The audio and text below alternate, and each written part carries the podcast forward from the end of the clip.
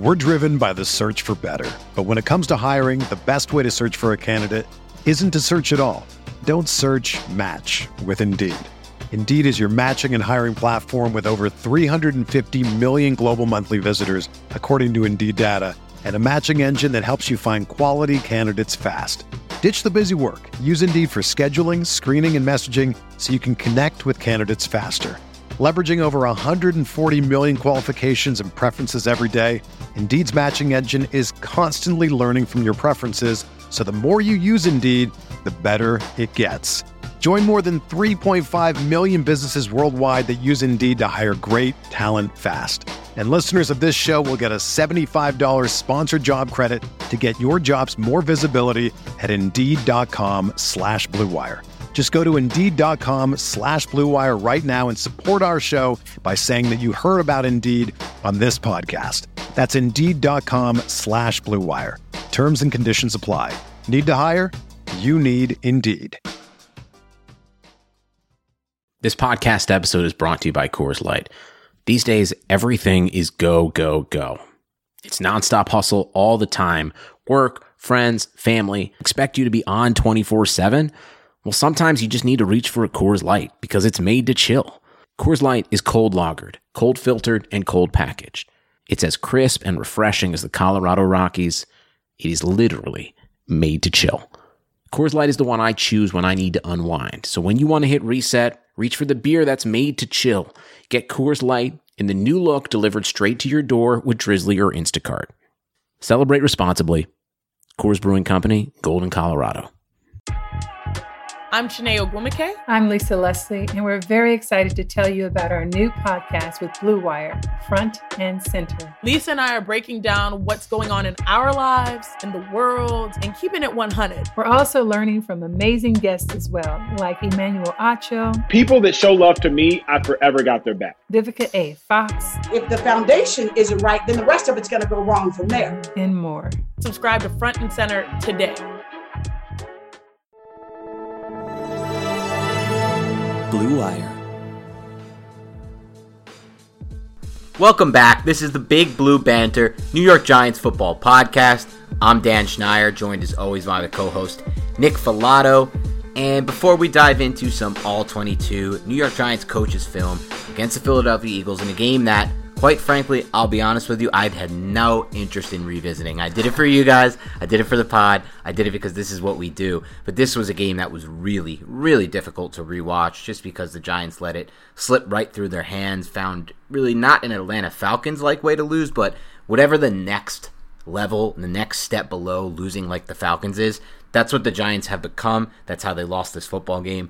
But having said that, after diving into the All 22 tape, we did have a lot of takeaways on both sides of the ball. So we're going to break this bad boy up, offense and defense, like we've been doing the past few weeks. We're going to talk a lot about players who can have an impact on this team, not only throughout the rest of the season, but potentially in 2021 and beyond. Because guess what, folks? At 1 and 6, I have officially turned the page to the 2021 season. I'm not caring about how bad the NFC East is. I don't care. I'm sick of this team. They lose in the dumbest ways.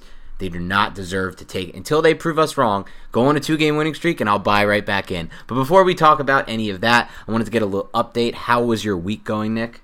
Week's going pretty well there, Dan, other than the fact that the Giants started this week seven by blowing a big lead a double digit lead in the fourth quarter with about six minutes left to the Philadelphia Eagles. It's kind of sickening, to be honest. And it's always the Eagles, you know? That's what kind of makes me the most pissed off. I mean, we all have memories of Matt Dodge, and it all goes back to that kind of stuff. And the Giants just do not win in the Linc. And this would have been awesome for Daniel Jones, like we went over on the last podcast. And it's just, it was a sickening start to this week seven, to be honest, and a sickening start to the week in general.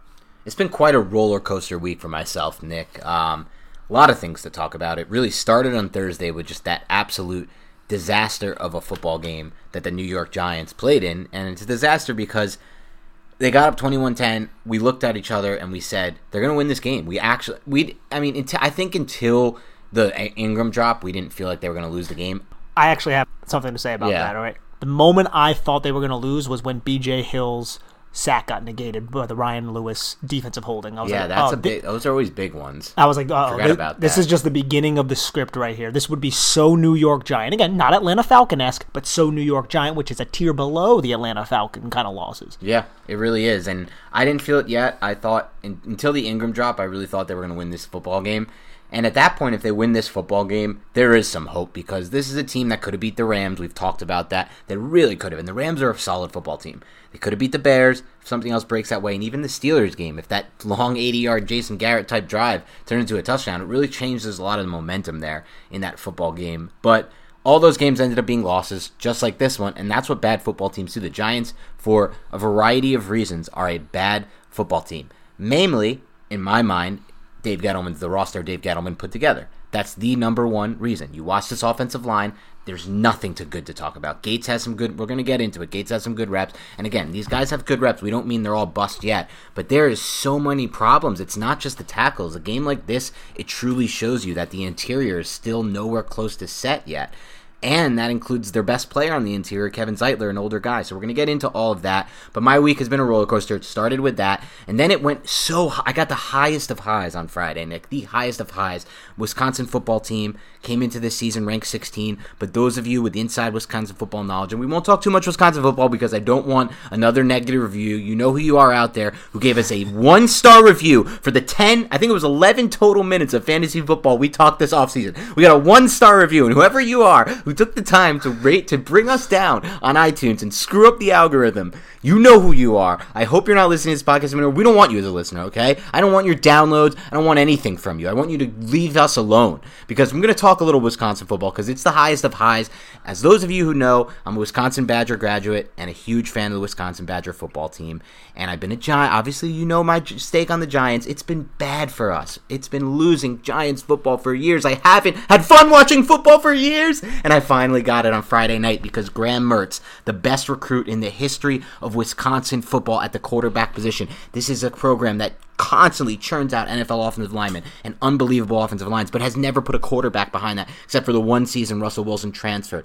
They finally got him, a the third best po- uh, traditional quarterback recruit. Last year he redshirted. I wasn't happy about that decision, but this year, an injury to our first quarterback, Jack Coan, brought Mertz in, and the kid was lights out, completely lived up to the hype. He went 20 of 21 for, uh, I believe it was 206, somewhere in the 250, 260 range, five touchdowns, one incompletion, no interceptions. Dating back to last year, because he played a little before redshirting, he now has a 5 to 2 touchdown to incompletion percent ratio. A 5 to 2 touchdown. This kid is the real deal. He made bucket drops, he maneuvered in the pocket, he was poised. It was everything. Everyone was talking about it.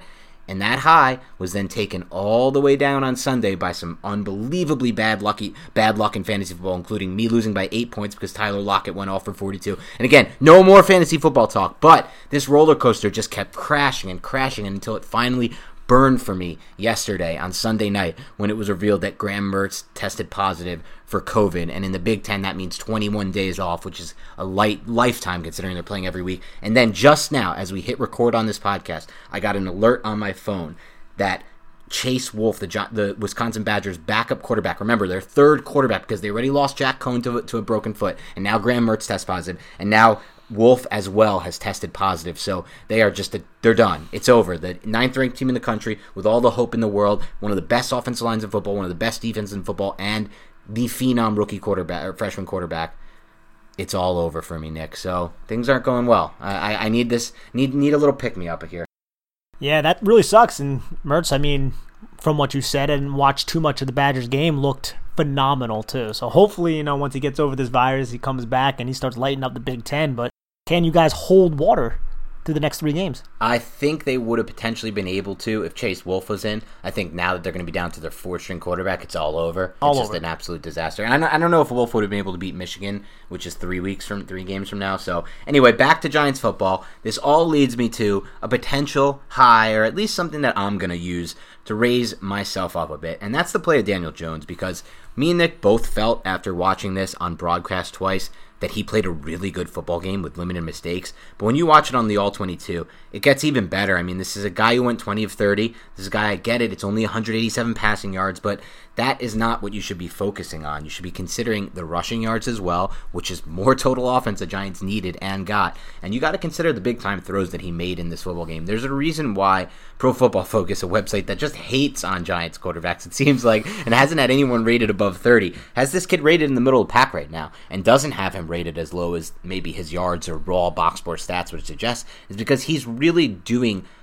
I know they're one and six, so it's not. It would be hyperbole to say he's putting the team on his back, but he is the only reason this offense isn't Bears like. And for those of you who just watch Monday Night Football recording on Monday night this week, that's what a really dysfunctional offense looks like. You want to know another one? Go back and look at the end of the years of the McAdoo era with the Giants. That's a truly dysfunctional offense. This is an offense that is not great, but can move the ball and can make big plays at time. And we saw in this game, I thought, Jones with the finally getting some looks of man, more man coverage and more blitzes, not even always man, but just blitzes from the Eagles, did a good job making big time throws. So let's start there because I think you agree, you're excited. Talk about the one play that has you most excited about Daniel Jones' development in this game.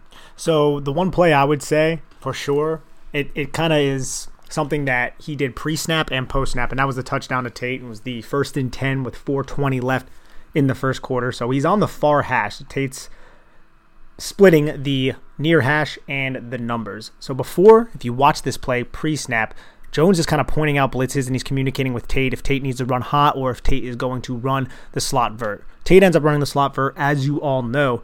And on this play, Jones diagnoses the blitz pre snap, sees the blitz post snap, knowing it's man coverage.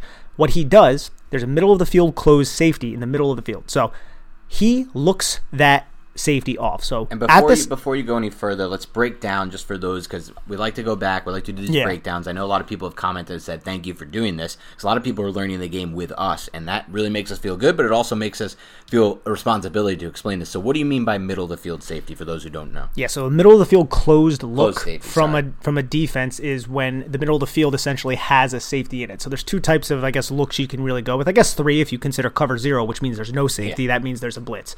So a middle of the field closed means there is a safety in the middle of the field.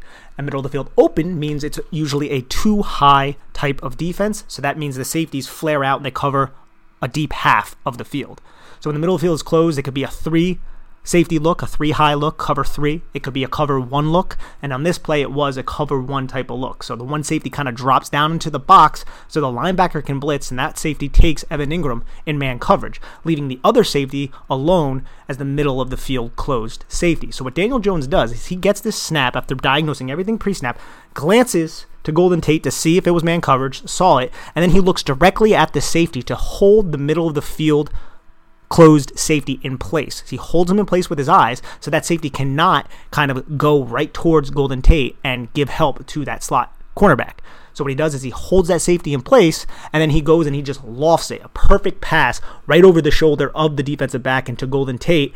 And Golden Tate's just one on one there because Daniel Jones was able to look that safety off. And this ended up being a touchdown because Golden Tate kind of broke the arm tackle of LeBlanc, I want to say it was, and it ended up being six. And that's just a really good play by Jones because he diagnoses it pre snap, gets the look that he thought was going to happen, diagnoses it post snap, looks the safety off, goes back to Golden Tate, uses good footwork, his shoulders are square and perfect, throws a beautiful ball to Golden Tate, and it ends up being six points. Yeah, not only is, did he do all of the things you said, and there's a lot of advanced stuff in there from the pre-snap, uh, from the pre-snap ability there, but also the post-snap to hold the safety. It's also as usual with Daniel Jones, and this has become a trait over his career with the Giants. Not a fully clean pocket. He does not have some, a, a fully clean pocket to step into here. He's not getting hit while he makes the throw, but it's almost like He's getting he's very near. If you watch this play again on the alternate, you're seeing he's very close to having to throw off his back foot. He doesn't actually have to throw off his back foot, but he's a second away from that, and there's an arm that comes right over his left shoulder into his face right before the throw. And that part I thought was excellent, but also the fact that he puts this ball over the right shoulder of Golden Tate. It's not the perfect teardrop it was to Golden Tate against the Patriots last year on that touchdown throw, mm-hmm. but it's pretty close and it gives him the chance to not only make the catch, a worse throw, he just makes the catch, he goes down, the Giants are first and goal from the 10, and we've seen them bog down way too many times there, and that could lead to three. But this is the necessary throw to turn this play into seven instead of just turning this play into a first and goal at the 10. So to me, this was easily his best throw of the game. I'm with you on that, but it wasn't his only big time throw and play of this game. No, it wasn't. There were actually a few other plays to Evan Engram, who we all know what happened towards the end of the game, but there were a couple plays where Daniel Jones threw with anticipation on seven routes and flag routes to Evan Engram, where Evan Engram was going into his break and Daniel Jones was already releasing the football designed right by the sideline for when Evan Engram breaks out of it, he can run right towards it. That's called throwing your receiver open. That's called throwing with anticipation. That's called splitting the zones. Daniel Jones showed that, and there was also the third and five in the second quarter with about 12:42 left. Simple play. Was a pivot route, ran excellently by Sterling Shepard, who had a great game. It's obvious that the Giants missed this player because he's just an excellent route runner, but we'll get into him a little bit later. It's a simple play, third and five. Sterling Shepard has a leverage, runs an excellent pivot route, but what I love about Daniel Jones is Daniel Jones waits and he's patient and he has to run out of the pocket because Will Hernandez gets beat terribly inside. But what Daniel Jones does, he doesn't overreact, throw it early, and then make force an incompletion or something along those lines. He extends the play by backpedaling a little bit, buying some time in the pocket, and then dumping the ball off to a wide open Sterling Shepard. What he could have done here is throw it early, and then Sterling Shepard wouldn't have been out of his break, and it wouldn't have been a first down. But Giants end up picking up a first down on this play because Daniel Jones is patient and he ends up taking a huge hit like he's accustomed to. Yeah, I mean, you're so right about this. We talked last week a lot about what we saw on tape, which was Daniel Jones's ability to not necessarily need pass protection to move the football, to move the chains, and to make plays. And that's a good thing because A, last year and you know in previous years with the Giants and with a lot of football teams around the NFL, quarterbacks who don't have that ability turn these into drive killers. I mean, this is a play where the blocking by Hernandez could lead to a sack and the drive's completely over. I mean, this is a third down, but when it happens on first and second, it's a drive killer, especially for any almost any kind of offense. When you get that far behind the chains, your drive's over. But in addition to that, it also shows that he is the type of quarterback that can not only make plays out of structure, but maintain ball placement out of structure. If you look at where he releases this football on this play to Shepard, you're right. He did an excellent job here of waiting for Shepard to get out of his break, but more importantly, he's throwing on the run while moving to his right. This was something we saw at Duke. He did a great job with it, something we saw last season. It's something he does a really good job with, I think, pretty much because of his arm mechanics, but also because of his athleticism. I didn't really think he would be that much of an off platform thrower at the NFL level. I remember watching him last year and actually that being extremely impressed with that as it got to the NFL level. That's something like, okay, this was a trade I didn't know he had for sure. Yeah, I saw it at Duke, but I saw it on a pretty limited basis because for the most part in Duke, it was a lot of quick game and it was a lot of get the ball out of your hands really fast. But with the Giants, that's not really possible because A, you're in the NFL, and if you run too much quick game, you're done. And B, not only that, you're also playing behind an offensive line that just isn't good. It's not good anywhere. There's one player playing pretty consistent football, that's Kevin Zeitler, the rest are not great. So agreed with you on that. And I think I will also want to touch on something else you said there, which is the anticipatory throwing. That is the key for every quarterback who looks and plays like Daniel Jones. This is not uh, Lamar Jackson. This is not a Patrick Mahomes or Justin Herbert from an arm talent standpoint. So if he's going to become a much better quarterback, and a great quarterback in the league, he's going to have to sharpen those skills, the anticipatory throwing skills. And I believe that honestly, Jones's anticipatory throwing is really good. It's a trait that I like. It's something he can build on. I don't think we're going to fully realize it. I don't think, I'm sorry, I don't think he's going to fully realize it. We're going to fully see it behind this offensive line. It's unfortunate. It requires him to speed up his processing just and at all times really there's just so few purely clean pockets with this team it's it's amazing to me it really truly is but there are so few purely clean pockets so with that said i think he did an excellent job with that and that leads me. But before we move to my next point, I actually do want to ask you: Is there anything you want else you want to touch on with Jones? Any maybe more positive plays or anything negative that stood out to you? Well, there was the uh, second quarter with about 4:46 left, first and ten. I thought Jason Garrett did a good job sprinkling in play action at the right time to really force those linebackers to bite up. And on this specific play, Jones throws with anticipation on a skinny post to Sterling Shepard, and I feel like another reason why we don't I guess, see anticipatory throws from Daniel Jones maybe as much as we would like, even though we are aware that he could do it, is because he was throwing the ball to guys like CJ Board and Damion Ratley. I feel like with Yeah. players like Sterling Shepard, he can do that because he has a higher level of trust in that player.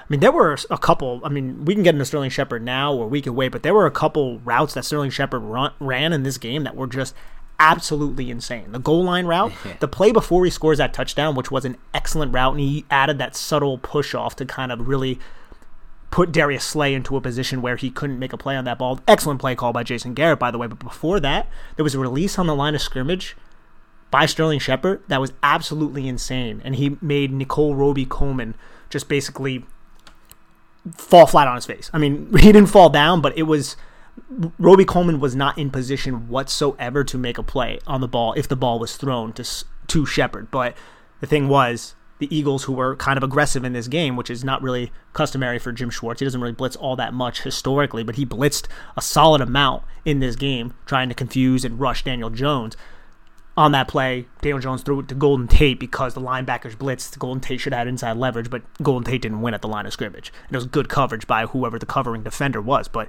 if you watch Shepard on that play, Shepard made Nickell Robey-Coleman, got his body completely like turned, and Shepard was just darting towards the back flag. And for those of you who want to see this play, you don't only- only have to have NFL Game Pass and tee it up to where Nick told you it was. You can go check out Nick's Twitter because he actually posted this clip up on Twitter.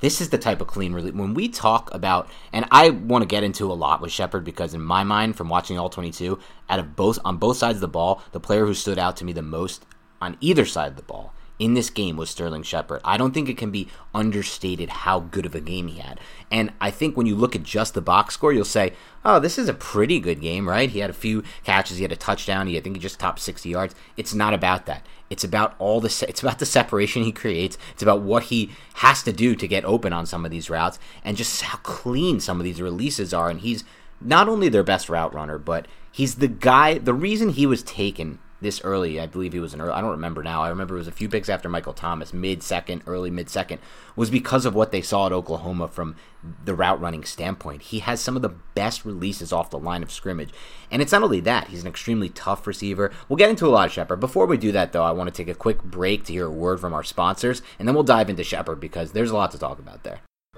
Even though sports had a break, your business didn't.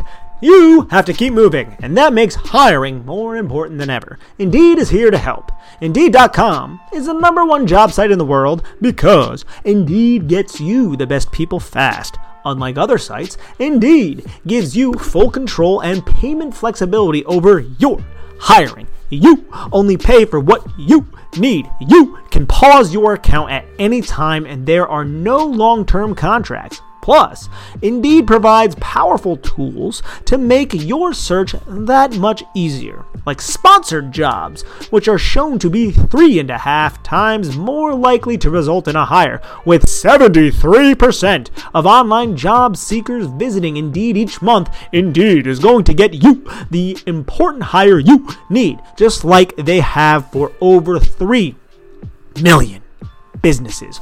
Right now, Indeed is offering our listeners a free $75 credit to boost your job post, which means more quality candidates will see it fast. Try Indeed out with a free $75 credit at Indeed.com slash BlueWire. All one word. This is their best offer available anywhere. Go right now to Indeed.com slash BlueWire. All one word. Terms and conditions apply. Offer valid through December 31st. Football is back in full swing. You might not be at a game this year, but you can still be in on the action at BetOnline. BetOnline is going the extra mile to make sure you can get in on every possible chance to win this season. From game spreads and totals to team, player, and coaching props, BetOnline gives you more options to wager than anywhere else. You can get in on their season opening bonuses today and start off wagering on wins, division, and championship futures all day every day. Head to BetOnline online today and take advantage of all the great sign up bonuses. Don't forget to use promo code BlueWire, all one word, at betonline.ag. That's a BlueWire, all one word. BetOnline, your online sportsbook experts. Okay, so let's talk Shepard because I think I said on the last podcast this offense is night and day with Shepard. I know there was some talk during the weeks he was out with injury. The Giants should trade Shepard. The Giants should cut Shepard. I disagree with all of that. I do not care. First of all, you guys know me. You know I'm not a big believer in the cap meaning much, the salary cap, quote unquote, even though you watch teams just make a mockery of it year after year. And the Giants are nowhere near their cap, by the way. So a guy like Shepard, who really changes everything for Jones, I truly believe that. I watch this football team. You watch that game, and there's no nothing Evan Engram does that comes anywhere close to making the same kind of impact that Shepard comes does on the field. There's nothing Golden Tate does that comes anywhere close to making that kind of impact. And like I said, it's a combination of things. The skinny post he ran that he got open on so quickly and then was able to break back towards the outside and get yards after the catch. The route you talk about, the whip route where Jones rolls out on that third and five, the separation creates an out, the goal line route, which I want you to dive into now. These are just three plays that stood out. And you factor all that in with how tough he is as a receiver, with how the fact that he very rarely drops passes, and the explo- and again the explosiveness after the catch, which we haven't seen a lot of to the extent because, uh, in my opinion, mostly because of the offense, and that's somewhat holding him back. Again, it would be a lot easier for him to create more plays after the catch, as we saw in his early season with the Giants. If, if there was an Odell Beckham on the field, or if Evan Engram could actually live up to his athletic billing, or if Golden Tate was still playing at kind of the level of a year and a half ago. But even with all of that said, he's still honestly their best, the most impactful receiver for a quarterback like Jones because, like you said before, he gives him the ability to make more anticipatory throws because he trusts Shepard's ability to get open before he makes his break. So I want you to go over that goal line route that again ended in com- incompletion because Jones, I guess you could say, made not the best read here. He just kind of didn't see the separation that that Shepard created because again, this is kind of like that Slayton ball against the Rams. If he throws that back pylon, it's not an easy throw, but Shepard has so much separation, it's probably a touchdown. It would have been a touchdown. I don't really want to slam Jones per se because what he anticipated was a blitz from those linebackers. He got the blitz, and it's on Tate to kind of win inside sure. there. But Tate just didn't win inside. The cornerback did an excellent job. But this is a 6.24 left in the fourth quarter. It's a second and two. And Shepard's at the top of the screen. He's just off the numbers. So he has space to work outside, but he's not in a minus split. He's in a plus split of about one off of the numbers.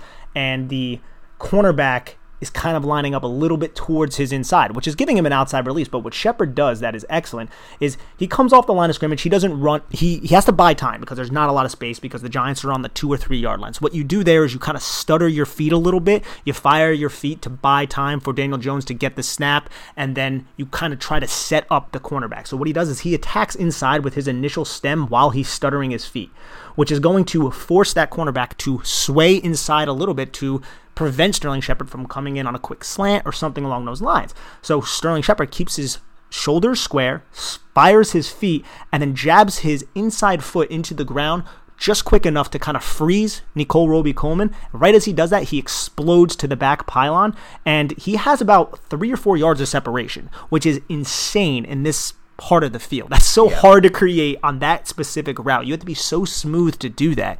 And Sterling Shepard did exactly that. And if Daniel Jones saw it, it would have been an easy touchdown. But again, I don't want to really knock Jones because Jones saw what he saw pre snap, confirmed it post snap, and it's on Golden Tate to win inside. Golden Tate could not. And it didn't matter because on the next play, Sterling Shepard ran another fantastic route. Great play call by Jason Garrett. Confused the banjo coverage of the Philadelphia Eagles. And the Giants ended up getting six and going up by two scores. Yeah, and again, I agree with you. I'm not going to knock Jones too much for this. I would like to see maybe Slayton lined up in the slot instead of Tate because I trust Slayton in this situation to win this one on one. And then you have Slayton and Shepard on one side of the field, which I like a lot in general because I think those are their two best receivers. And you just throw uh, Tate on that left ha- hash and just kind of leave him over there one on one, just kind of have him divert attention because he's not going to win. But like you said, if you guys look at the still shot, and you could just see the clip on Nick's Twitter again, the amount of separation Shepard creates at this level of the field is just so big time, man. And there's a reason why those of us who watch the All 22, and I'm not going to say those of us because this was a Nick Turgeon take that I, you know, subscribed to from what I saw, said that Shepard was their best route runner the year that the last year of OD, OBJ. 2018 when OBJ came back from that first major injury, Shepard was creating more separation. If you watch this team on all 22 and you look at these releases, Shepard was getting much cleaner releases off the line of scrimmage and in general creating more separation. He is an unbelievable route runner. Like I told you on one of the previous podcasts, I'm going to reiterate because it's big time stuff.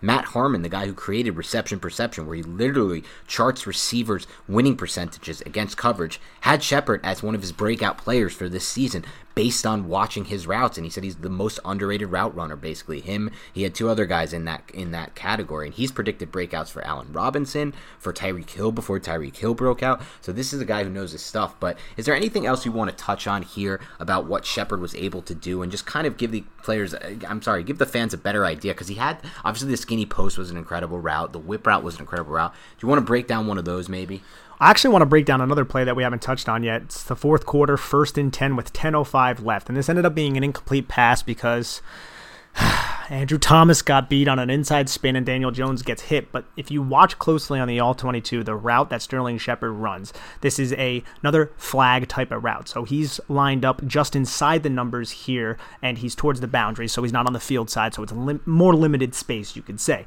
to work in. But he's tight off of the, the ass of the tight end who is on that same side on this specific play.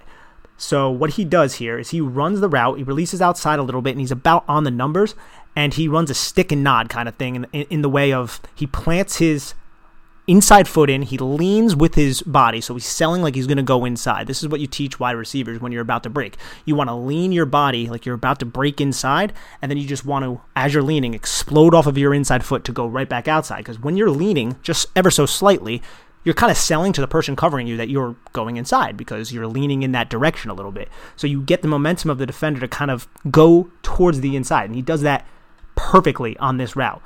He starts leaning at the top of his break, just sticks his foot, and he creates separation on the guy who's covering over top of him. I believe it was Nickell Robey-Coleman. There was someone underneath him. And if Daniel Jones had time, I believe Daniel Jones would have put this ball right on the hands of this Sterling is Shepard. this is a 20 yard shot play, a huge big time play. Jones will never miss this throw if it's not for Andrew Thomas.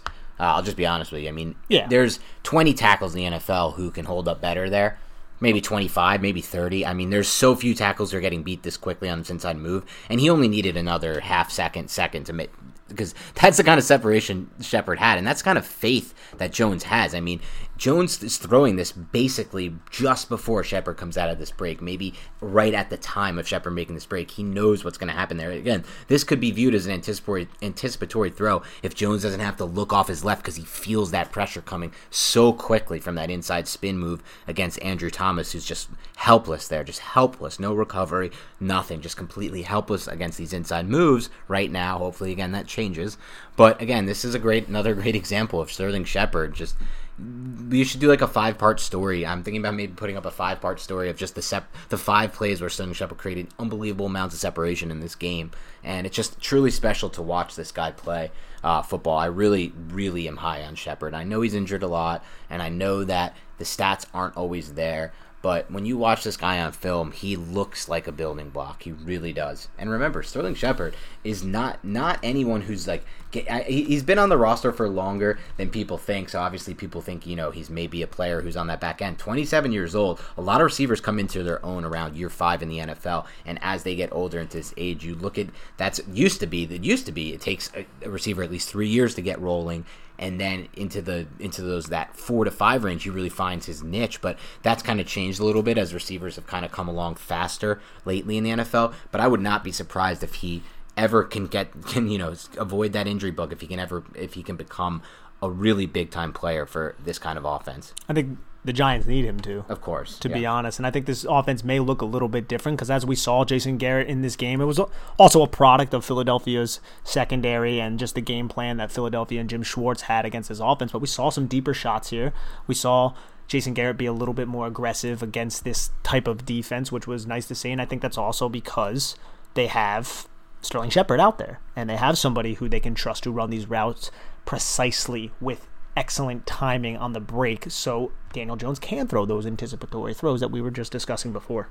Yeah, I was going to ask you to touch a little on Garrett because I, in my mind, I think he did have his best game plan and his best play calling of the season. I think part of it was because of the defense he faced and because the Eagles gave the Giants a few more looks that Jones seems to do much better with. When you blitz Jones, he seems to do better. Obviously, not the play to Engram that, again, it was an interception, but anyone who watches that play over will say that that's not on the quarterback. I mean, yes, it's not the best read. He throws hot there. Maybe you shouldn't be throwing hot there since they back off the blitz. I get it. But you know what? If Engram just makes the catch, it hits him right in the hands. We're talking about a five yard gain. Maybe, just maybe, a moment where Joe Judge can break free from what we have seen in the first six weeks and go for it there in that fourth and six situation, fourth and six, maybe fourth and five, to really grab momentum. But at worst case, a punt down into the 10 and not that kind of changing of the momentum interception. And yeah, obviously against Daniel Jones' stats. Daniel Jones had two turnovers in this game. One was that one, and the other one was that late fumble that, again, like, ah, there's no one open downfield. There's 20 seconds left, and it's just like I, I just don't care that he fumbles that. I really don't. Like if he takes a sack there, the game's over anyway. If he throws an incompletion, the game's over pretty much anyway. So. Um, yeah, no, mean, of course. And on that one interception too, Dan, it looked like he had a little bit of alligator arms. Evan. Oh, he definitely he had alligator arms on not only an interception but the the infamous drop at the end of that game. And sorry for those of you who hear that train coming through. You've probably heard that throughout podcasts.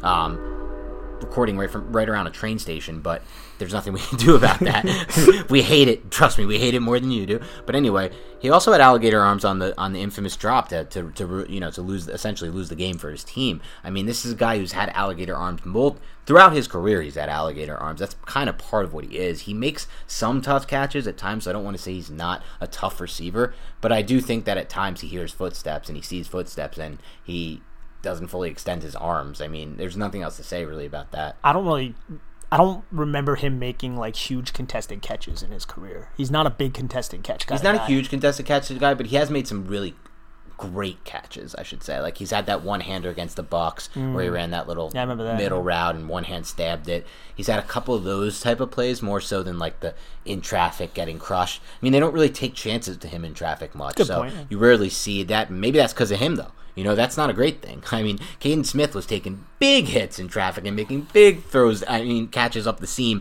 last year when Engram was out in traffic. I mean, this could lead into this. What do we want to do, talk about? We should talk a little bit about the Engram thing. This is more overarching than all 22. I mean, you could talk all you want about the all 22. Like you said, Engram had a couple better routes throughout the game than that you see on the all 22. You might have not seen on the broadcast, but he also had that play you talked about, the interception, and obviously the game loser, that, that the alligator arm drop a, uh, on the ball that was dropped right over the top by Jones. I mean, so there's been talk this week as the trade deadline approaches the NFL of a potential Evan Engram trade. Jordan Raanan, uh, beat reporter for the New York Giants for ESPN, came out and said the Giants are not willing to trade Evan Engram. Um, I so he has another year after this one. He has the the fifth year option, so that will be a middling salary, something the Giants can obviously afford. But at the same time, it's crazy to say this, but like I don't feel he's he's I don't really think he's going to be any kind of value at that price anymore. It, it to me the biggest issue with Engram is not the fact that he made this drop or he made the other drop in the interception. The biggest issue with Engram is that when he's on the field in the run game, he's a total liability. There were multiple times on tape that you can watch where run plays were really well blocked and there could have been a really good run game. And by the way, this run game continues to improve, which I want to talk about separately. But there were at least two plays in my notes where if Evan Engram doesn't ruin the play because he's on the field and he can't block and he lets his guy through, run play could. Everyone else is doing their job on the run play, but Engram. Those type of situations. One had Kaden Smith on the field, and he even did his job, and he had his blocking. Again, some of these blocks aren't perfect, but they're doing their job. They're staying in front of their guy, and they're giving the running back a chance. But then Evan Engram lets the guy through, and the whole play gets blown up. So to me, the fact that he's such a liability when you have him in line, and it just totally not only tips your hat like we had, you know, Fred Smoot come on and say a couple weeks ago, but really just hurts you. Just really hurts you when you are calling those run plays, even if they guess run or guess pass, it doesn't matter because everyone still needs to execute their blocks, and that's something he has a lot of trouble doing. Not for lack of effort, but for frame. And it's almost worse that it's frame instead of effort because effort maybe can be fixed or the light can turn on there. Frame will not be fixed. He's not going to bulk up. He can't really bulk up. His frame is what it is. He's not a very wide uh, athlete. He's not too tall, especially for tight end terms, six foot three ish. So the fact of the matter is, he's not a great route runner. He's not doing too much in the passing game. They're not using him to kind of always run up the the seam to kind of open up other areas of the field for other receivers and kind of use them as a knife in the defense, like you see, you know, old Sean Payton offenses do with like the Devery Henderson types or the Ted Ginn types. So he's not you serving that role. To me, he's somebody you actually should really look to trade for a multitude of reasons. A third would be amazing. I would take a fourth for Evan Engram. I really would take a fourth for Evan Engram because I don't know how much they lose by putting Kaden Smith on the field now instead of him, giving Kaden Smith about 90% of the snaps, putting Toilolo in to Smith's role, or, you know, moving somebody else back, getting, you know, calling back up Garrett Dickerson, getting him in the role. Scotty Simonson's on the streets. Maybe But Scotty Simonson. I don't know. Let's bring Will Tye back. Why not? I, I don't know. The point is, some of these guys can actually hold their blocks in the run game, and some of these guys, and a guy like Kaden Smith can give you something in the passing game. Obviously, Kaden Smith, by the way, is not an unbelievable blocker. I'm not sitting here trying to say that, but what I'm saying is he does his job in the block game, and his frame allows him to. So for me, I'm curious to hear your take, but I'm on the position now of I would trade Evan Engram for a fourth or better. if if the Giants could get a third, I think I can get on board. But a fourth is where I'm thinking.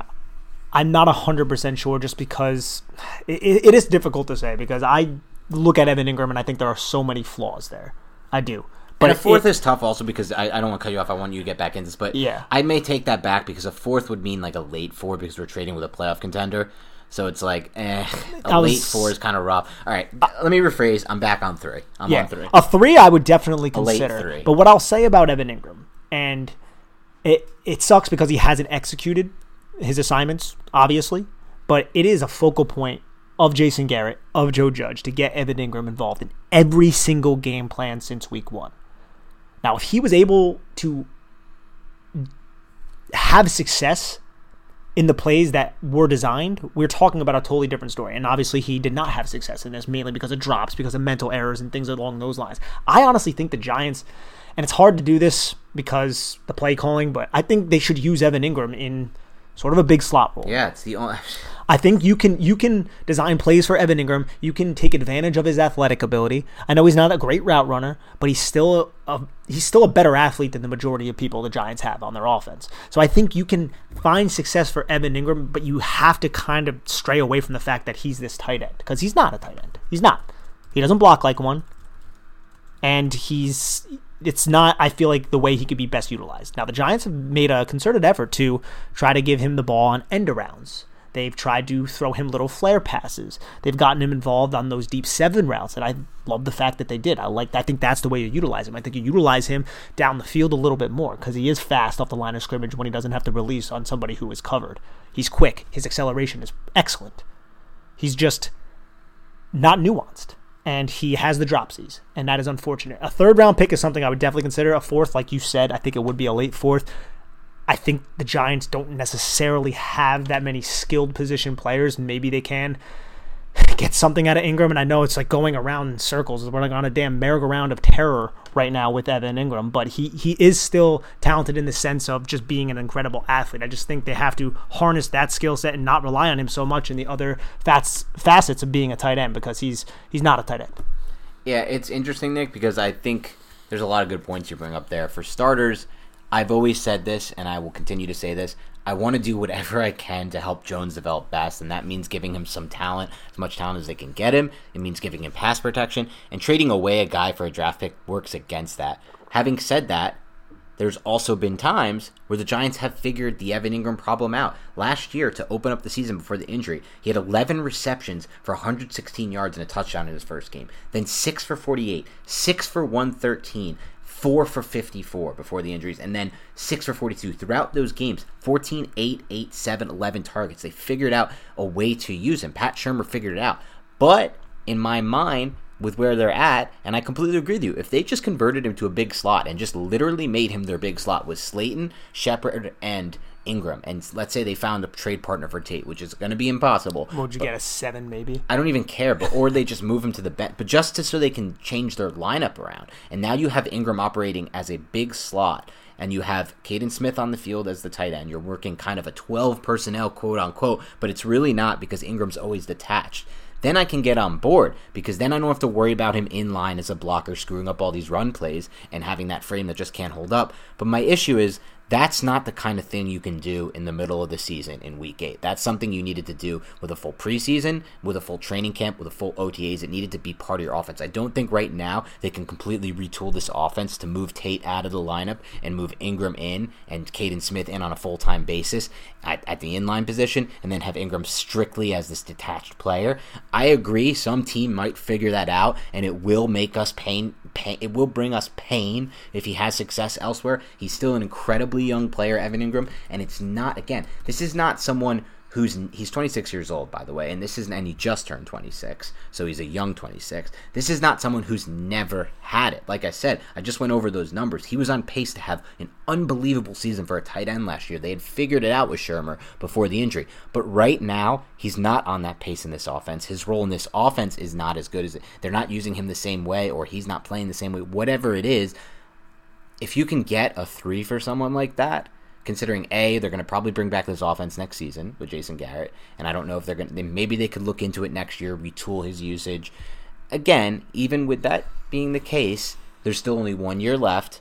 It's for a pretty hefty price considering what he's giving them now, and with that third round pick, if it's a three, you might be able to find a Fred Warner. Teams have done it. You might be able to find a receiver that at this point, honestly, they might be better if you're just going to use him in this detached slot receiver role. You might be better off just getting someone with more with more of an actual wide receiver there. Because again, even if he is in this role, dude, he's still not a great route runner. So it's like, eh, is it even that good? Like I know Tate's not giving them that much, so it's like better potentially than a Tate. But like you might be able to find someone who can be a really good route runner from that role.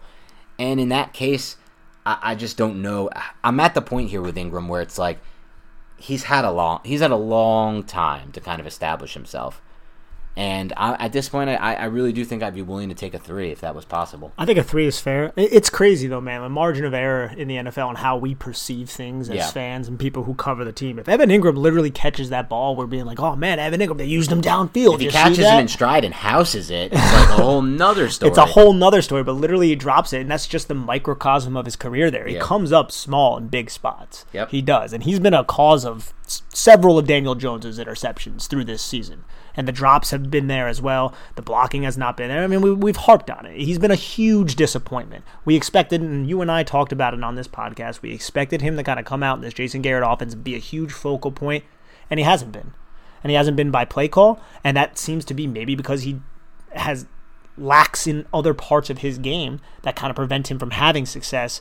That along that along with the fact that you know Andrew Thomas and Cameron Fleming can't hold up in pass protection to allow deep routes to really develop, especially from the tight ends. You need to usually keep them into chip a little bit. So mm-hmm. I'm I acknowledge his athletic ability. I acknowledge what he can do. He just hasn't done any of those things. I wouldn't want to get rid of him for like a fifth or a late fourth. Yeah, agreed. I think a third. I think a third would be would be fair, but. You're also talking about a team who has Sterling Shepard and Darius Slayton, two guys who are banged up a little bit here and there, and really nothing else behind them in terms of skill if Evan Engram's not there. And again, Evan Engram's Evan Engram, still a dangerous player when you get the ball in his hands with space. And the Giants, Jason Garrett have definitely tried to do that in every single. Dan, we've watched every game in and out, mm-hmm. every single game plan. The focal point, one of the focal points of the offense is to get Evan Engram the ball. Yeah, I think it could be the main focal point, honestly, because it's not like they really have that role for Slayton. They don't move Slayton enough into the slot, which I think they should do more of personally. Mm. I think he should be their focal point. I think he's the most consistent player. Him or Shepard. I'm down with either one. Yeah. Um, but you're right. They ha- they think that Evan Engram can be this guy that really chugs this offense along without Barkley. Um, but ultimately, he hasn't proven that just yet.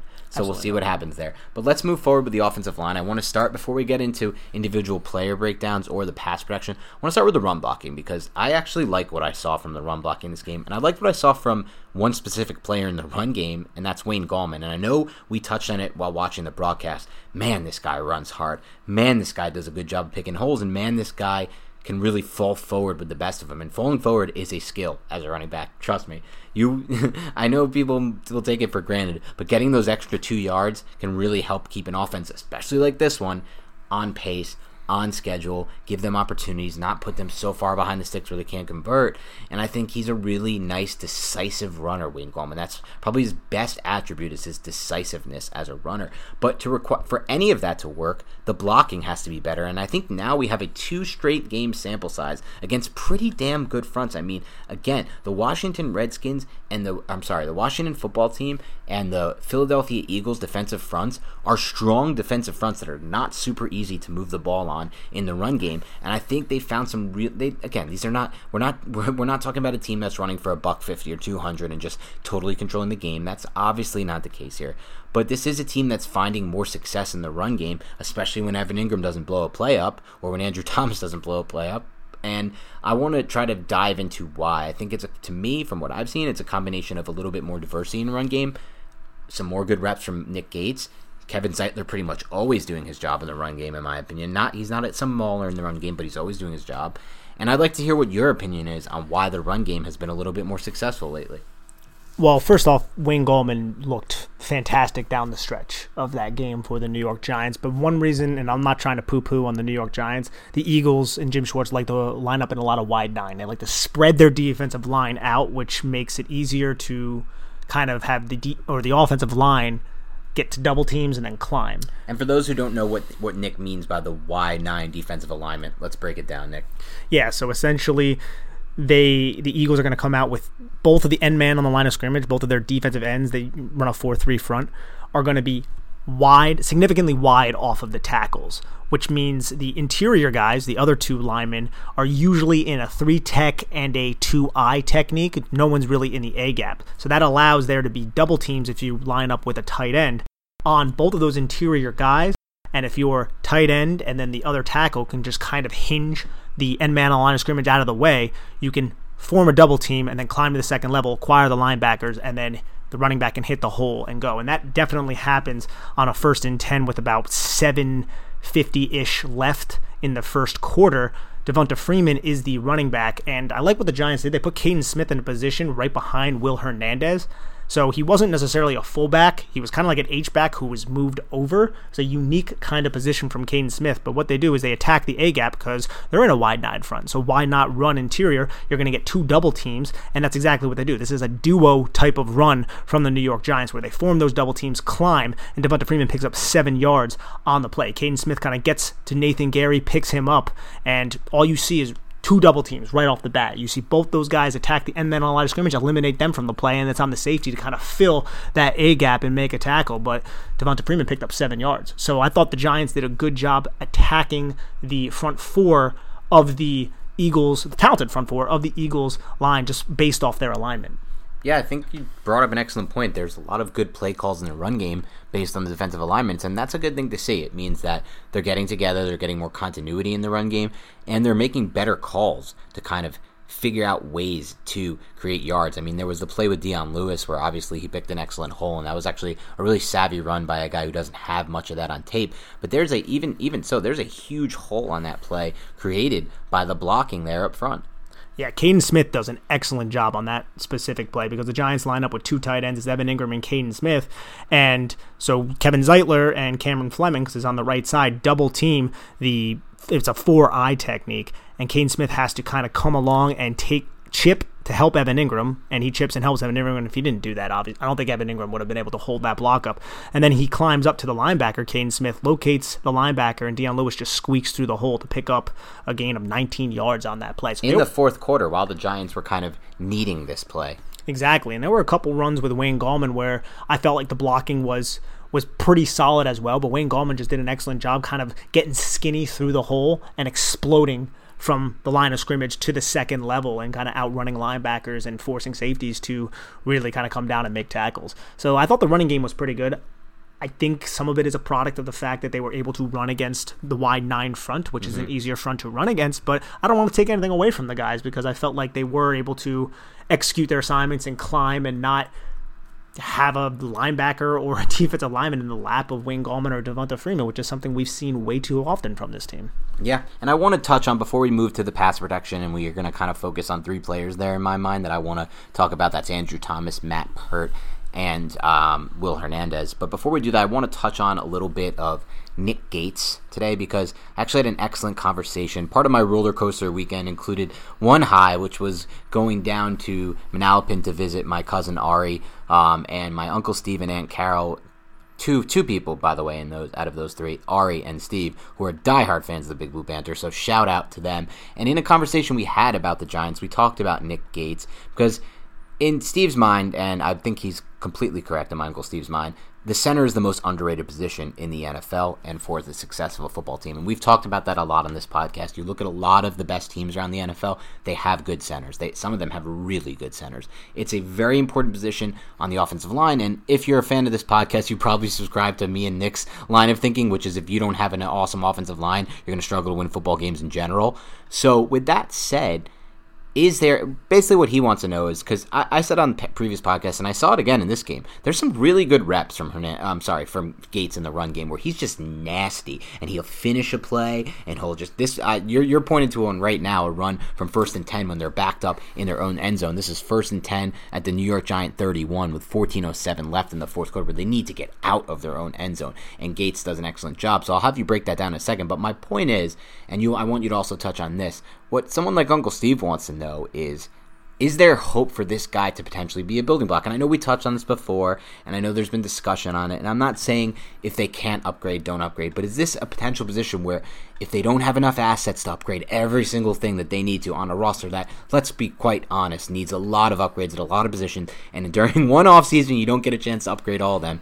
Is there some hope that Gates is learning, becoming better, and improving as a prospect at the center position? Absolutely. I think there is hope there. I think he'll always have his limitations, though. So I think the Giants can go into next season, have Nick Gates be the starter, and not be like, oh, Jesus is doom and gloom. I don't think it's a priority to upgrade. I think it is something that they should upgrade on if the opportunity presents itself. If somebody falls in the draft, if there's a center that they love, if there's a cheap center on the free agent wire, which tends to not happen. Never happen, yeah. So, but the thing about Nick Gates in this game, again, talk about that wide nine front the Eagles don't line up in a lot of zero techniques. So they don't have a lot of zero techniques. A zero technique, for those of you who do not know, is a player that is lined up directly over top of the center, an odd kind of front. So they line up in a lot of two eye techniques, one technique sometimes, which creates double teams with that play side guard. So either Will Hernandez or Kevin Zeitler, depending on the front that the Eagles employ. So that allowed in this game Will or Nick Gates to double team players and then climb. And I thought he did a good job in this game. He was solid in this game. My concerns with Nick Gates go back to what we talked about during the summer with Nick Gates. And it's strength at the point of attack when he has to block one on one. Attack, yeah. Now, what happened when we watched that Washington film? mm hmm Daron Payne, Jonathan. Allen, they were tossing Nick Gates all over the field. And there were some plays, some reps in that game where Nick Gates won, and you're like, okay. And I love his competitive toughness. I love how I love his mentality. I love his grit. I love the fact that when Daniel Jones gets hit late, he's the first person in somebody's face with Will Hernandez. What happened to Andy Dalton this week with Jon Bostic? That would never happen with the New York Giants. Every New York Giant lineman would have been fighting Jon Bostic. There wasn't one cowboy going after Jon Bostic. It blew my mind, to be honest. So I think Nick Gates is a player that you can have and you could probably win with, but it's somebody you may want to look to replace if the opportunity presents itself. Yeah, I think ultimately, to answer your question, Uncle Steve, I, I kind of agree with Nick on this one. I think when he's going to have games like this, Nick kind of broke this down perfectly. When he's going to have games where there's no zero tech lined up right above, right, right on top of him, he's going to look a lot better on film than the games where he has to take someone on one on one, play after play after play, and that functional play strength, you know, becomes more obvious and pre- and prevalent. Prevalent. I think ultimately if they were able to make this transition with a player like Gates, I'm actually intrigued by after year two with a full offseason, a full OTAs, a full training camp, and a full preseason. If a guy like Lemieux can maybe make that transition, that intrigues me a little more because Gates, again, is not making too many mental errors, I don't think, right now, all things considered, considering, again, he's learning a new position.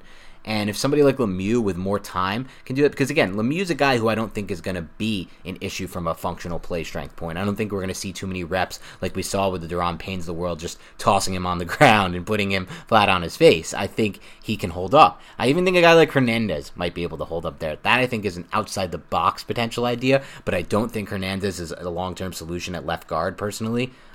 I'm just going to be completely honest. I'm not a huge fan of Hernandez, and I don't think he's a great solution at left guard. So maybe, you know, there's less mistakes if he's at center just because he doesn't have to have as many one on one pass blocking reps. Um, I don't know, but ultimately, I want to talk about that. So maybe this is a good time to transition.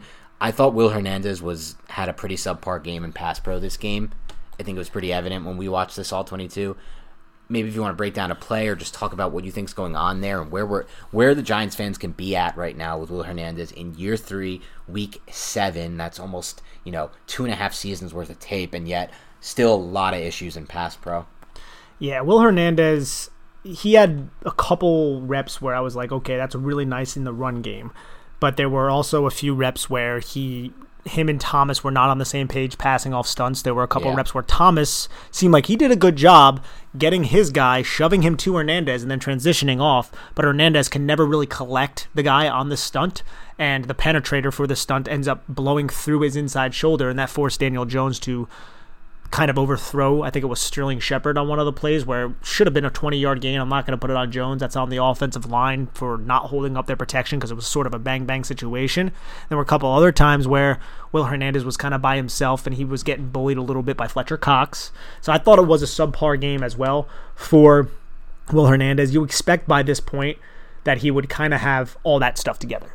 You would really hope that he would have all that stuff together. It just doesn't seem like it's really coming to fruition for him at the moment. Now, there was one play I wanted to highlight that is good for Will Hernandez, and that was on the one yard line. Obviously, you want your interior offensive lineman to be able to plow through people in short yardage situations. Now, if you guys want to see that, it's the third quarter. It's a first and goal, about 6:48 left. It was on the Wayne Gallman touchdown. And you could see Will Hernandez and Andrew Thomas absolutely annihilate Hassan Ridgeway. And it's mostly Will Hernandez, but Andrew Thomas helps out a little bit.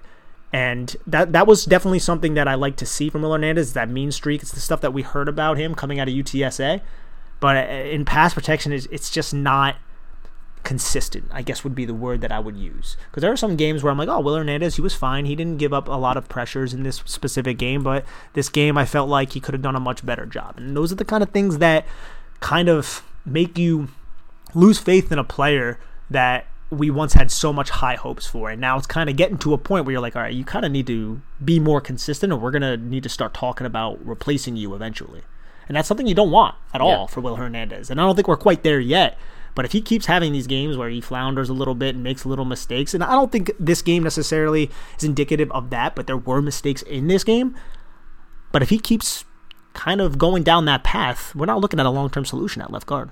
No, and I mean it's it's a really fun rep if you guys want to do. Well, I do really strongly suggest you watch it. Will Hernandez has these reps, these moments in the run game. That's not where I'm concerned, and you saw that a lot at UTEP. That's why he was such a highly regarded prospect. But I'm a little further along that path than you are, Nick. I'm close to just being out on him as a long term solution. This is just too long. I mean, I think he can always be this average okay guard, but if we're getting very close to the point, because remember, he was a second round pick, technically, the 34th overall. I mean, you're basically using first round capital. If you're not going to trade down from that spot, he has to be amazing. But the fact of the matter is, because he was a second round pick, it's only a four year contract. So you're getting close to the point where you have to decide if you want to upgrade this. You want to give him long term money and guaranteed money against the cap. I'm not at that point with Will Hernandez right now because I know by reputation he's going to expect a pretty solid deal. That's just how this thing goes. I mean, it's offensive linemen can do a solid job of, you know, negotiating pretty good deals based on their rep. And to me, the rep just hasn't lived up to what you see on film. And this is not a guy right now that I would extend for a second contract. Yeah, it's definitely that would be difficult if this was his contract year. If we're gonna point out another solid rep, it was actually a play where Daniel Jones got sacked because Andrew Thomas was late, and we'll get into Andrew Thomas in a little bit, but he was late on picking up the stunt from linebacker Nathan Gerry, which is gross to just see. Because uh, okay, on Big Blue View, I went the entire week. I had to do a, I had to do a how do you attack the Eagles defense piece.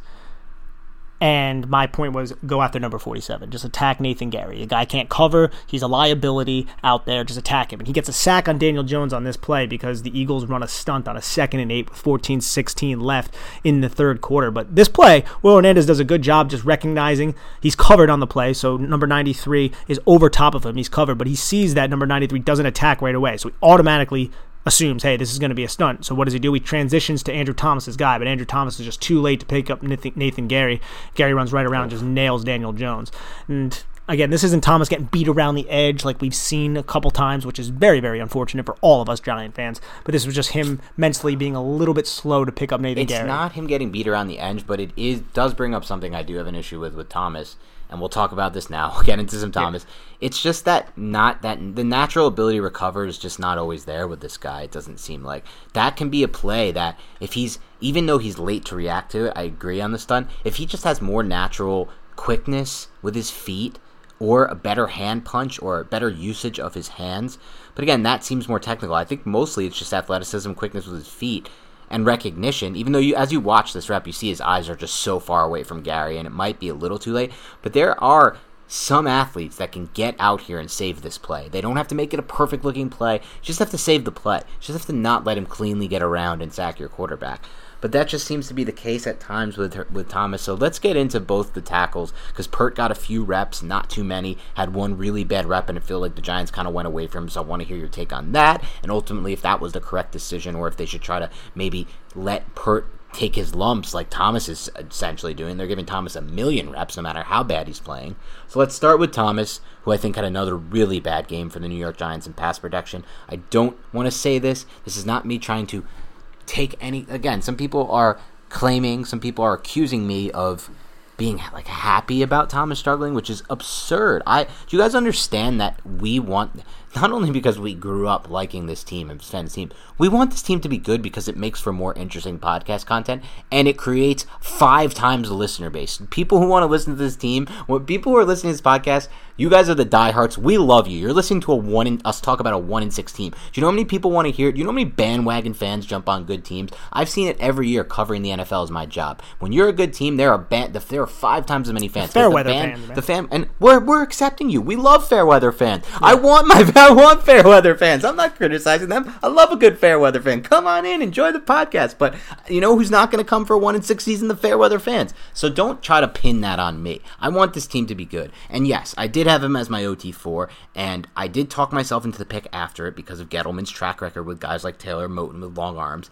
But there was a reason I had him OT4, and so far he's looked by far and away the OT4. He's he's actually he's probably like the OT7 in this class as of just right now through seven games. We ultimately think he's going to be. I ultimately think he's going to be a pretty solid to average tackle. I don't see any kind of All Pro potential with him personally. I never really did, which is why he's my OT4 and someone I would never take it for. But again, when he puts together a game like this, you have to call it like it is. You can't just sugarcoat it for the fans. You can't just keep making excuses. He had a really, really bad game in pass protection. A- am I wrong? No, you're not wrong. I mean, he's had a lot of really bad games. There's one play I want to highlight for anybody on Game Pass because I think it's important to highlight this specific play for a few different reasons. Mainly, what has been Andrew Thomas' biggest issue in pass protection? It's been keeping that inside foot down when he's attacked on that part of his half man or on inside counter moves. And on a third and three in the first quarter, 7 13 left, there's a wide rusher. I believe it's Derek Barnett, the kid from Tennessee from a few years back. And he attacks the inside shoulder of Andrew Thomas. Andrew Thomas is alone on an island on this play. And what happens initially is he goes right for the bull rush. And he attacks that inside shoulder, and you see Andrew Thomas's inside leg come up. And as we've seen so many times this season, sadly, that inside leg goes up, his balance goes to crap, and usually it results in a sack of Daniel Jones or Daniel Jones running for his damn life. But on this play, Andrew Thomas's inside leg comes up very briefly, and he's able to plant that leg back into the ground, use his power step, anchor down, resync his hips, and establish position on Derek Barnett. I think that is sort of a telltale sign, or just a maybe glimmer of hope that he can fix these issues of him having this incredible vulnerability of being attacked inside. Now, there were plenty of times throughout this game where he gave up his inside. But at this rep, I looked at it and I said, this could be Marc Colombo trying to really remind him, hey, you need to really protect that inside. And this was maybe a rep where he was successful doing it for once. I think that's a glimmer of hope there. But we can go over just here in a little bit. There were several times throughout this game where he failed at doing that. But the fact that he did it here with a wide rusher, with him on an island, with that wide rusher attacking his inside shoulder, a little sliver of hope, no? It's a sliver of hope. Again, I think ultimately these slivers of hope are important to point out because if he's going to be what I ultimately think he's going to be, which is a solid left tackle. That's my hope, at least at this point. That he's going to be a solid left, solid but unspectacular left tackle that you can win with. Somebody like, uh, you know, like how about the dude from? I think he can be like the dude from the Bucs, the Donovan Smith, Donovan Smith type, maybe. Maybe he's a Donovan Smith type, and you could win with a Donovan Smith in the NFL. The Bucs are doing it right now. Teams can do it. Um, ultimately, he's going to have to do things like you just said. He's going to have to take the coaching, show that he's improving based on the coaching and show that the technical stuff can get cleaned up. So ultimately, I do think there are athletic limitations with Thomas. That's mm. my personal opinion. I've had that since before the draft, and that's not going to change. But will the if he can really perfect his technique and start to use his long arms as a weapon, it can make up for all that, and he could become above average as a tackle. And obviously, you can we can talk about him consistently getting beat by these inside moves because he put it on tape, and again, he had several plays again this game where he just got destroyed by these inside spin moves. But ultimately, right now, if you want to know what I find so disturbing about this Giants football team, and I just looked this up as we were talking, according to Pro Football Focus, which again is not a Bible, by any means, but they are charting every single snap of every single game of every single team, which pretty much no other website does. There are 57 offensive tackles in the NFL right now who have played at least 50% of their snaps. 57 offensive tackles in the NFL.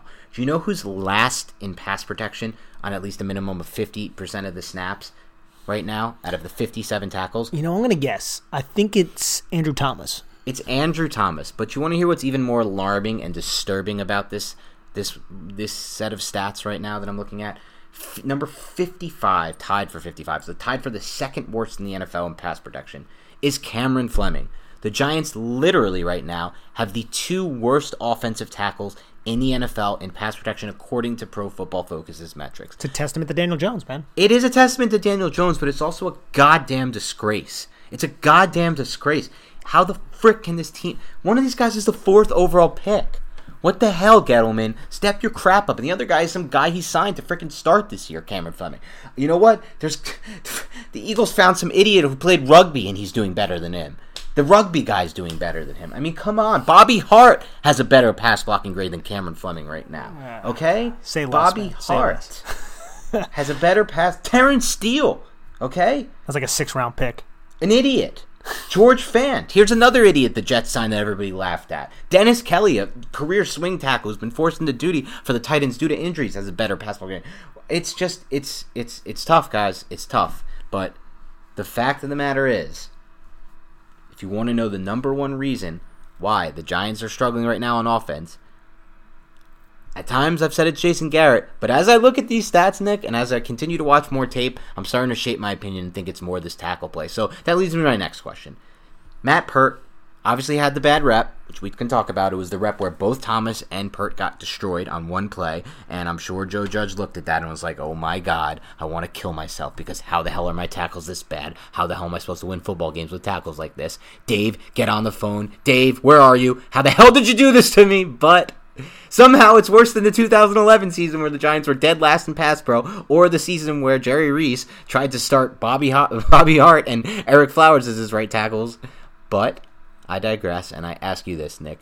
What's going on with Peart? Why can't they get him on the field for Cameron Fleming? Because we just clearly showed that Cameron Fleming is not playing well. I mean, at, at least if you subscribe to Pro Football Focus and what we've seen on tape, Cameron Fleming has been the second to worst uh, NFL offensive tackle and pass protection. So why can a guy like Peart not take his lumps like they're doing with Thomas? What do you think the issue is there, and why are we not seeing Peart su- surpass Cameron Fleming as I, the right tackle? I just think they're bringing him along, man. I think it's that simple. I mean, you have one of your rookie tackles, the fourth overall pick, obviously someone you had much more faith in than Peart.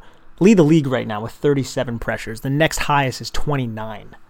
That's not good. Cam Fleming according has 20. This is according to Pro Football Focus, but we've watched So the combined, they have 57 pressures allowed. That's insanity. There That's are, actual insanity. There I mean, are teams, I can assure you, that don't even have close to 57 pressures with the entire, entire offensive, offensive line. line. There's definitely teams that have not given up 57 pressures on their entire offensive line.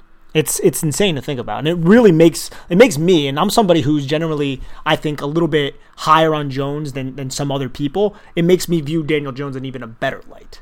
I think so too. This is this is totally blowing my mind with Daniel Jones. It really has because how the hell am I going to kill Daniel Jones when this is the case? I don't know.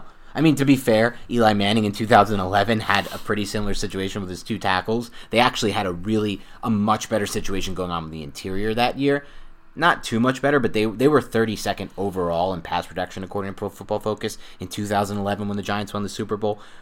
But it was mostly the tackles who graded out dead last, so it's a similar situation. And obviously, Manning did the best he could with that. But again, remember, Manning also had a nice run and shoot offense that he was like in year whatever seven of, and totally yeah. mastered the offense. He had Manningham on a career year, he had Nicks on a career year, and he had Cruz on a career year. So the Giants obviously don't have any of that going for them. And at the time, obviously Eli was a better quarterback than Daniel Jones is currently. Oh, of course, of course. But with all that said, I don't know how the hell I can even make any conclusion on Jones at the end of the season when this is probably going to be his situation for the next eight, nine games. Like I don't see this improving too much. So this is what he has. He has two tackles that have combined to give up 57 pressures in seven games. It's out of control. It's, it's asinine. It, it's, it's really crazy. Is. But on to Peart, I think they're, like I was saying, I think they're bringing him along a little slowly. They see what's happening with Andrew Thomas, kind of thrown into the fire. Hopefully he can adjust on the fly. As for Peart, none of us really expected him from a development standpoint to be ready to play this season. I think in his limited time playing, he's shown that he has a lot of intriguing skills. But on the play that we're talking about, it's a second and eight with 328 left, and I believe it is in the second quarter. Yes, it is. And again, we talked about the wide nine and the vulnerabilities of how you can run on it sometimes. But the reason why player that teams run wide nine is it creates advantageous angles for the edge rushers, and that's what happens. So basically, the Giants line up in 12 personnel. They have a tight end on each side to kind of help protect the wide nine rushers, and the rushers are both yards off of the tight end, so they're way out there. So that creates advantageous angles for those edge rushers and it puts those tackles on an island. So when these edge rushers explode out of their stance, both Andrew Thomas and Matt Peart are in a position where they have to block all by themselves with a person running and they can go inside, they can go outside. It's kind of a hard position for those young tackles to be in to kind of pick where they're going to go and how they're going to frame their blocks. And as for Matt Peart, the guy kind of gets to the edge rusher gets to his outside shoulder and Peart gets his hands inside, but you can kind of see the edge rusher has the edge on him. So he just pushes through the outside shoulder, gets his outside or his inside arm underneath the outside arm of Matt Peart, and then he rips through. So a rip move is when you are able to kind of sink your leverage as a as a pass rusher, and then get underneath the armpit or the arm of the tackle, and then just shoot your inside arm up. And what that does is it forces all the momentum of that blocker up and into the air, and you can just kind of explode right around, get your hips into the pocket, and then sack the quarterback. And that's exactly what happened here. And as for Andrew Thomas on this play, well, Andrew Thomas got beat inside. It's kind of what he does. He doesn't even really overset on this play. I think he sets well, but he punches, and when he punches, he lunges, and Derek Barnett just spins inside. And he, picks, and he picks that right foot up, that inside foot, he lifts it. Yeah, and that's something that he's just been doing the entire time. And this time it wasn't even because of strength, which is something we've seen plenty. It's usually because of strength that he's a little off balance, can't handle yeah. the strength. On this play, it's all finesse. He gets out finessed, and both the rookie tackles end up getting Daniel Jones sacked by every single member of the Eagles' defensive line. And I'm not going to blame it on the interior uh, offensive line at all. It's just those tackles couldn't hold up, and that's kind of why you run a wide nine type of defense right there. But Peart got beat on this play, and I'm willing, I think, after this bye week, which is coming up in a few weeks, to see Peart in a, in a full time role, but I'm not sure if he's fully there yet. I think, though, he's shown a lot of intriguing signs. I really have. But I don't know if they want to go into games setting protections with a rookie right tackle, a rookie left tackle, and essentially a rookie center. Yeah, I think that's a fair point to make. And uh, going back on a little bit of what we discussed on previous podcasts, continuity, continuity, continuity being so important on the offensive line, you might not want to make that switch for that reason. But ultimately, this is a team that needs to be forward looking. And I agree with you after the bye week, at the very latest, I would like to see Peart replace Fleming. If Fleming was somewhere in the middle of the pack, as far as grades go and as far as what we see on tape at the tackle position, I'd have a different opinion. But considering how bad Fleming has been, I think ultimately Peart can't be that much worse. I really do believe that.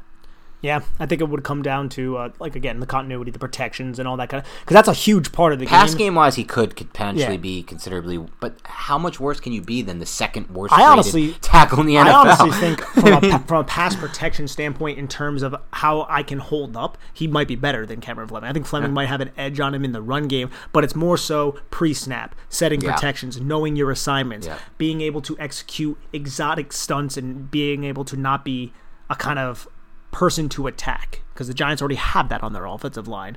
And Cam Fleming, say what you want about him, he started for the Patriots. He started limited for the Cowboys as well. He's been a player who's been around the NFL from a mental processing standpoint. He's there. He's just athletically limited, and he's definitely doesn't have the nimble feet of someone like Matt Peart. Yeah, he's a replacement level player Exactly. who had a couple good seasons with a great Patriots coaching staff, and it's kind of been able to carry those onto a, a decently long career in the sense that he was really not supposed to play for the Cowboys, but did due to injuries, and now the Giants have tried to kind of shoehorn him into a starting position because they had no depth at the position. Um, ultimately, that's kind of his path. But but I'm I'm not willing to kind of look at a player like that and be like, eh, let's keep him in the lineup. I I, I want to move on. I mean, especially when you dig deep into these numbers and just see how many pressures he's given up and just how poorly he's graded. It's just it's tough to make the case even from the men. I get all the points you made; they're really important. Like people don't realize how much of that pre the mental pre, the ability to process pre snap mentally on the offensive line gives these guys a chance to play in the NFL in general. Abso- Um, absolutely. I mean, that's yeah. there's a big reason why play clock runs out. It's mm-hmm. because Yeah. there's so much you have to do. Yes, exactly. So all that is, is is certainly true, but we'll have to see what happens. Anyway, Nick, anything else you want to touch on with the offense? You want to wrap this up and get going with the defense next show? Yeah, let's wrap it up and go into the defense. I think there's some bright spots over Yeah. there on the defense. Usually uh, tends to be a little bit more bright. Yeah, It tends to be, and you know, Patrick Graham's Patrick Graham. Yeah, So- no doubt. So for those of you fans of the show, thank you again for tuning into Big Blue Banter podcast. At some point, this thing will turn more focused to the future. Um, we're going to try to work that into every episode, both of the All 22 and the reactions. There's going to be, we're going to have to start talking about building blocks and what this team does moving forward to become a more competitive football team ultimately. Um, but right now, if you want to help us grow the show, all you really have to do is follow us on Instagram at NYBigBlueBanter and give us a rating and download and subscribe on iTunes. Don't be that guy or girl who gives us a one star rating because I spent 10 minutes bitching about Wisconsin quarterback getting COVID. Just instead, just enjoy that. Please commiserate with me. Have some empathy for my situation, uh, my first world problem right now. So please, please, all jokes aside, do us the favor. Hook us up on iTunes. That's all we'll ever ask from you. Otherwise, have a great rest of your week and we'll speak to you soon.